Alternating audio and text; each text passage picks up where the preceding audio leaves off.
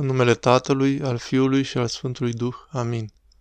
Când un creștin ortodox e întrebat ce este de fapt postul, mulți ignoranți răspund, este când mâncăm de post. Și cam asta e tot.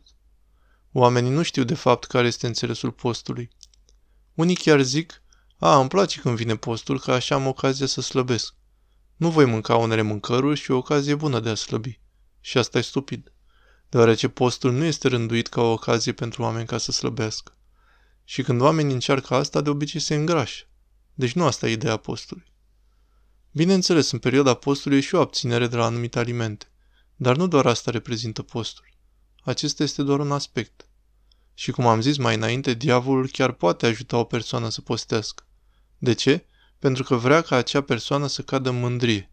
Iată, țin postul. Când facem ceva din mândrie, diavolul nu ne deranjează. Dar când facem ceva din smerenie, atunci îl atacă. De multe ori când cineva vine și îmi zice, părinte, postez și mi se pare ușor, devin foarte îngrijorat. Zic, ceva nu-i bine. Dar când cineva vine și îmi zice, încerc să postez, dar sunt ispitit, îmi vine să mănânc, câteodată chiar cad, câteodată nu mă pot abține. Asta îmi place mai mult, deoarece asta înseamnă că acea persoană încearcă să postească sincer și este atacat. Dacă înfrânarea alimentară este doar o parte a postului, ce este restul postului? Unii vor zice, sunt alte slujbe. E adevărat.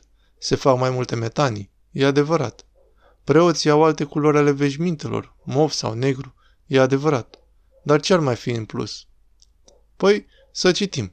Vă voi citi fragmente din slujbele postului mare, mai ales din prima săptămână. Acestea sunt scrise de sfinți. Știu că unii dintre voi ascultă slujbele în slavonă sau greacă sau sârbă, dar de multe ori unii dintre voi nu sunt familiarizați cu acel limbaj și pierdeți înțelesul exact. Unul dintre imnele din prima săptămână a postului mare zice, Sfinții, cum ziceam, au scris aceste cuvinte. O, suflete ticălos! Sfinții au scris ca și cum ar fi vorbit cu propriul suflet și când noi citim, citim ca și când am vorbit cu propriul nostru suflet. O, suflete ticălos! Abține-te de la patim și astfel te mântuiește, căci abținerea de la mâncare nu e primită ca post dacă nu ne îndreptăm greșelile. Abținerea de la mâncăruri, spun Sfinții Părinți, nu este suficient. Dar de asemenea trebuie să încercăm să ne corectăm greșelile. Și zice aici, abține-te de la patim și astfel te mântuiește. Păi care sunt patimile? Să mai citim una. Să ținem un post adevărat înaintea Domnului, să ne abținem nu doar de la mâncare, ci de la mâniere, de la minciună și de la toate celelalte patimi. De cei părinții bisericii menționează una dintre patimi. Când ne mâniem, fie că ne mâniem înăuntru și nu arătăm, e tot păcat, fie ne mâniem și o și arătăm, e păcat. Și mințirea și de la celelalte patimi. Să mai citim una. Suflete al meu, oprește-te de la patimile vătămătoare, de la invidie și de la ură și toată răutate. Și răutatea aici înseamnă când îi vrem cuiva răul, când dorim să-i se întâmple ceva rău, din invidie, de exemplu. Nu ne place acea persoană. Și zicem în inima noastră, aș vrea să pățească un divorț. Mi-aș dori ca copiii lui să nu reușească la școală. Aș vrea să piardă casa aia frumoasă a lor. Mi-aș dori să-și distrugă mașina. Mi-aș dori să moară. Sau orice răutate ar avea în inima lui, toți ne potrivim cu textul acesta. De ce l-au scris sfinții? Unii vor zice, l-au scris pentru noi. Nu, sfinții nu l-au scris pentru noi. Ei au scris acestea pentru că asta au trăit ei înșiși. Ei au trecut de adevăratele prin aceste patimi. Toți oamenii au de-a face cu aceste patimi. Deci invidia, ura, mânia, minciuna. Deci două chestiuni am învățat până acum despre post. Una, abținerea de la unele alimente. Doi, abținerea de la patimi, toate cele contrare poruncilor lui Dumnezeu. Să mai citim ca să aflăm ce ar mai fi. Un post curat înseamnă oprirea de la păcat, respingerea patimilor, dragostea pentru Dumnezeu, atenția la rugăciune, lacrimile de pocăință și fapte de milostenie pentru săraci. Interesant, acum a mai apărut un lucru. Primele sunt patimile, dragostea pentru Dumnezeu. Acesta este un alt motiv pentru care Sfinții Părinți ne-au lăsat postul, să ne ajute a ne apropia de Dumnezeu, să ne ajute să ne rugăm mai mult, să obținem lacrimi de pocăință, căci ce rost are postirea dacă nu avem pocăință? Dar mai e un lucru care a apărut la finalul textului. Fapte de milostenie pentru săraci. Vă mai citesc încă una. În această perioadă a pocăinței, cu alte cuvinte, acest post, Post înseamnă pocăință, totul. Înfrânarea, lupta împotriva patimilor, tot ce facem are un singur scop, să ne aducă la pocăință. Când suntem distrași cu televiziune, internet, cu copiii, alergatura, banii, mulți dintre voi nu fac aceste lucruri într-o oarecare măsură, mai puțin dacă sunt rele. Sunt multe distracții, iar omul nu se poate pocăi, deoarece pentru a ne pocăi trebuie să ne concentrăm atenția. Precum o femeie măritată, de exemplu, care se plânge și zice Soțul meu nu-și concentrează atenția asupra mea. Simt că mintea lui nu e deloc la mine. Nu se gândește la mine, nu simte nimic în legătură cu mine. De ce? Pentru că soțul e ocupat cu munca sau ceva asemănător. Și la fel cu bărbații care se plâng și zic Soția mea nu simte nimic, deoarece e prea ocupată cu alte lucruri. Distrageri, distrageri, distrageri. Deci cu asta se ocupă postul. Atenție mai mare, concentrare prin înfrânare, rugăciune, lupta cu patimile pentru a ne duce la un singur scop, pocăință. Și de ce? Fiindcă fără pocăință nu este mântuire. Care au fost primele cuvinte pe care le-a rostit Hristos? Pocăiți-vă. Care au fost ultimele cuvinte rostite de El pe cruce? Iartă. Noi, oamenii, fiecare, nu putem obține împărăția cerurilor. Nu putem fi salvați dacă nu avem pocăință. Și acesta e scopul postului. Deci să vedem cele trei lucruri învățate. 1. Abținerea de la anumite alimente. 2. Abținerea de la patimi. Cu alte cuvinte, să împlinim opusul patimilor, adică poruncile lui Dumnezeu. 3. Săvârșirea faptelor de milostenie. Și faptele de milostenie sunt împărțite în două grupuri. Fapte de milostenie fizice și fapte de milostenie duhovnicești.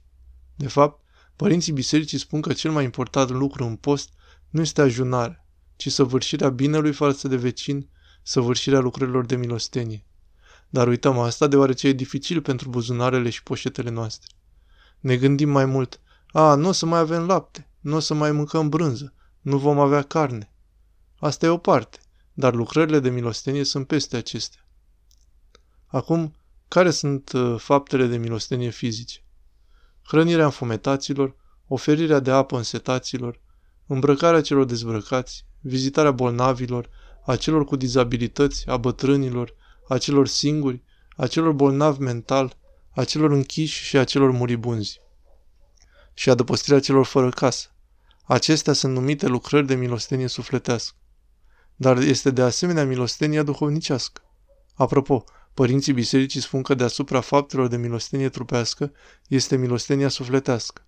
Acele lucruri sunt bineînțeles importante, dar deasupra acelora este ce numim ajutorarea duhovnicească, faptele de milostenie duhovnicească. Și care sunt ele? Am câteva aici. Una este oferirea cuvântului lui Dumnezeu către oameni, prin dăruirea unei cărți sau CD sau unui mic pamflet cuiva pentru a-i ajuta să se apropie de Dumnezeu. Aceasta este o faptă de milostenie.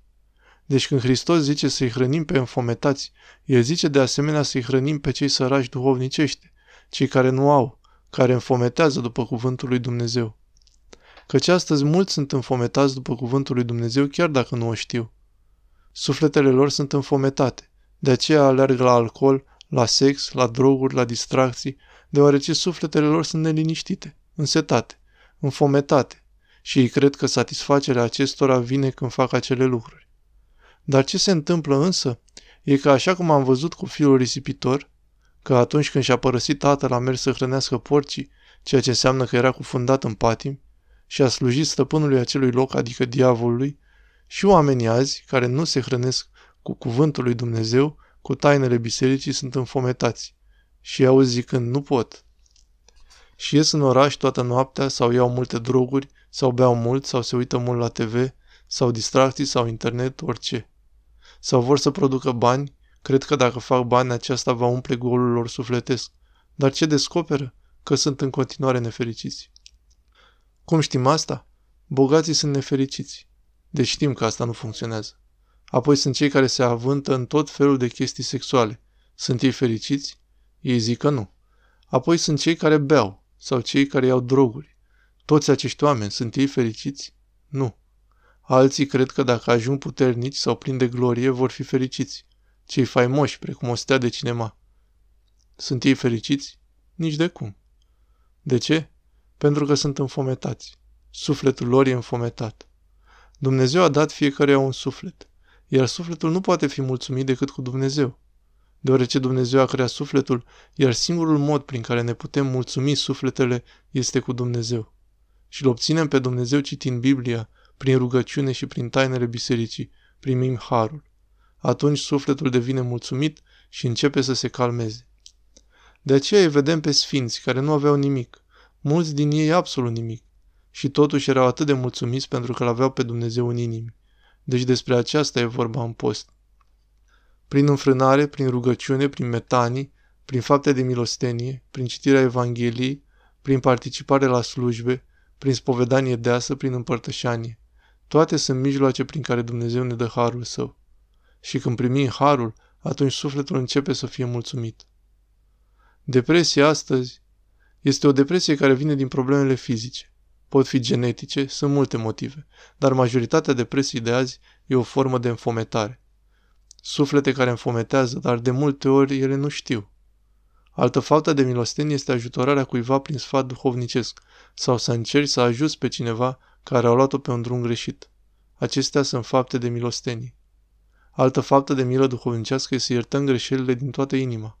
De aceea, mai ales înaintea postului mare, este acea Evanghelie în care Hristos ne învață Tatăl nostru și zice, de nu veți ierta oamenilor greșalele lor, nici Tatăl vostru nu vă va ierta greșalele voastre. Deci este un accent pus pe iertarea celorlalți când ne fac ceva rău. Astăzi, din păcate, una din cele mai mari probleme e că oamenii nu iartă. Și când se întâmplă asta, noi înșine ne separăm de Dumnezeu. Nu vom fi iertați decât dacă și noi iertăm pe ceilalți. Acum, soții și soțiile, de exemplu. Unii nu-și cer iertare. Unii nu zic niciodată iartă-mă și apoi se miră de ce divorțează. Și copiii lor cresc de asemenea și nu-și văd părinții cerând iertare după ce se ceartă. Și când cresc, fac la fel. Unul din cele mai importante cauze ale divorțului sunt multe motive.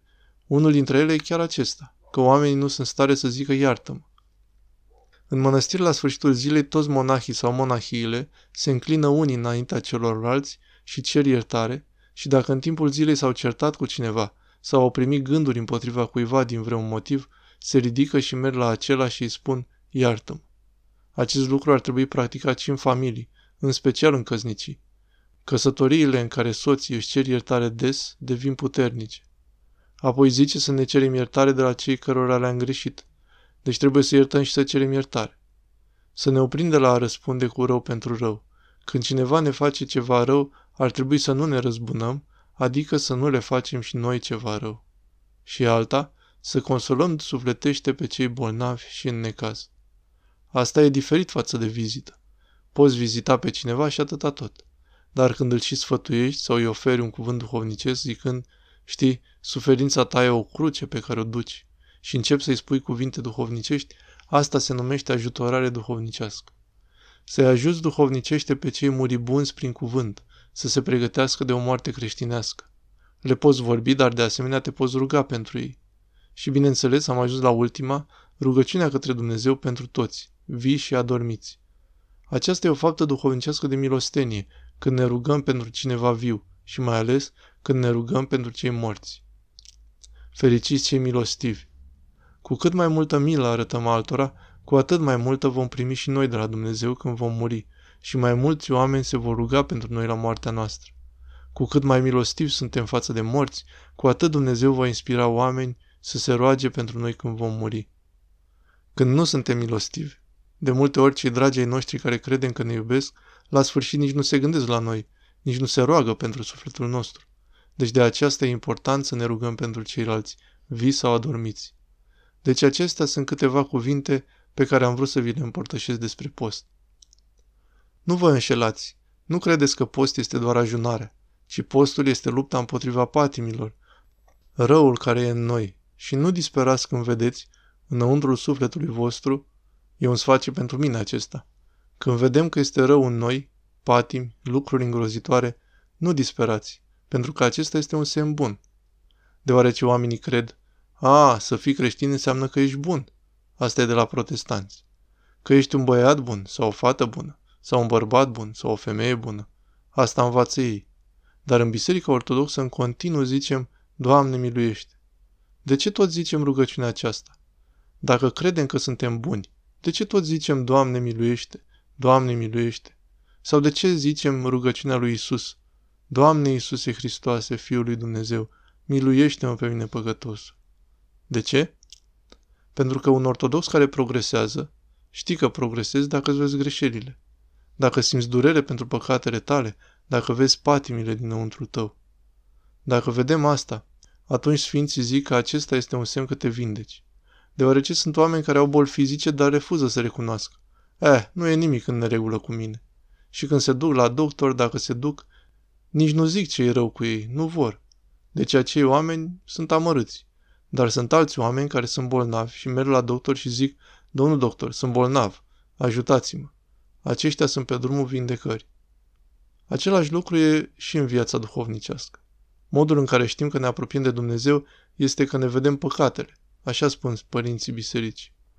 Și în timpul postului, fiindcă înfrânarea e grea, metanile sunt grele, diavolul atacă mai mult în vremea postului, toate aceste presiuni pe suflet fac să se manifeste patimile.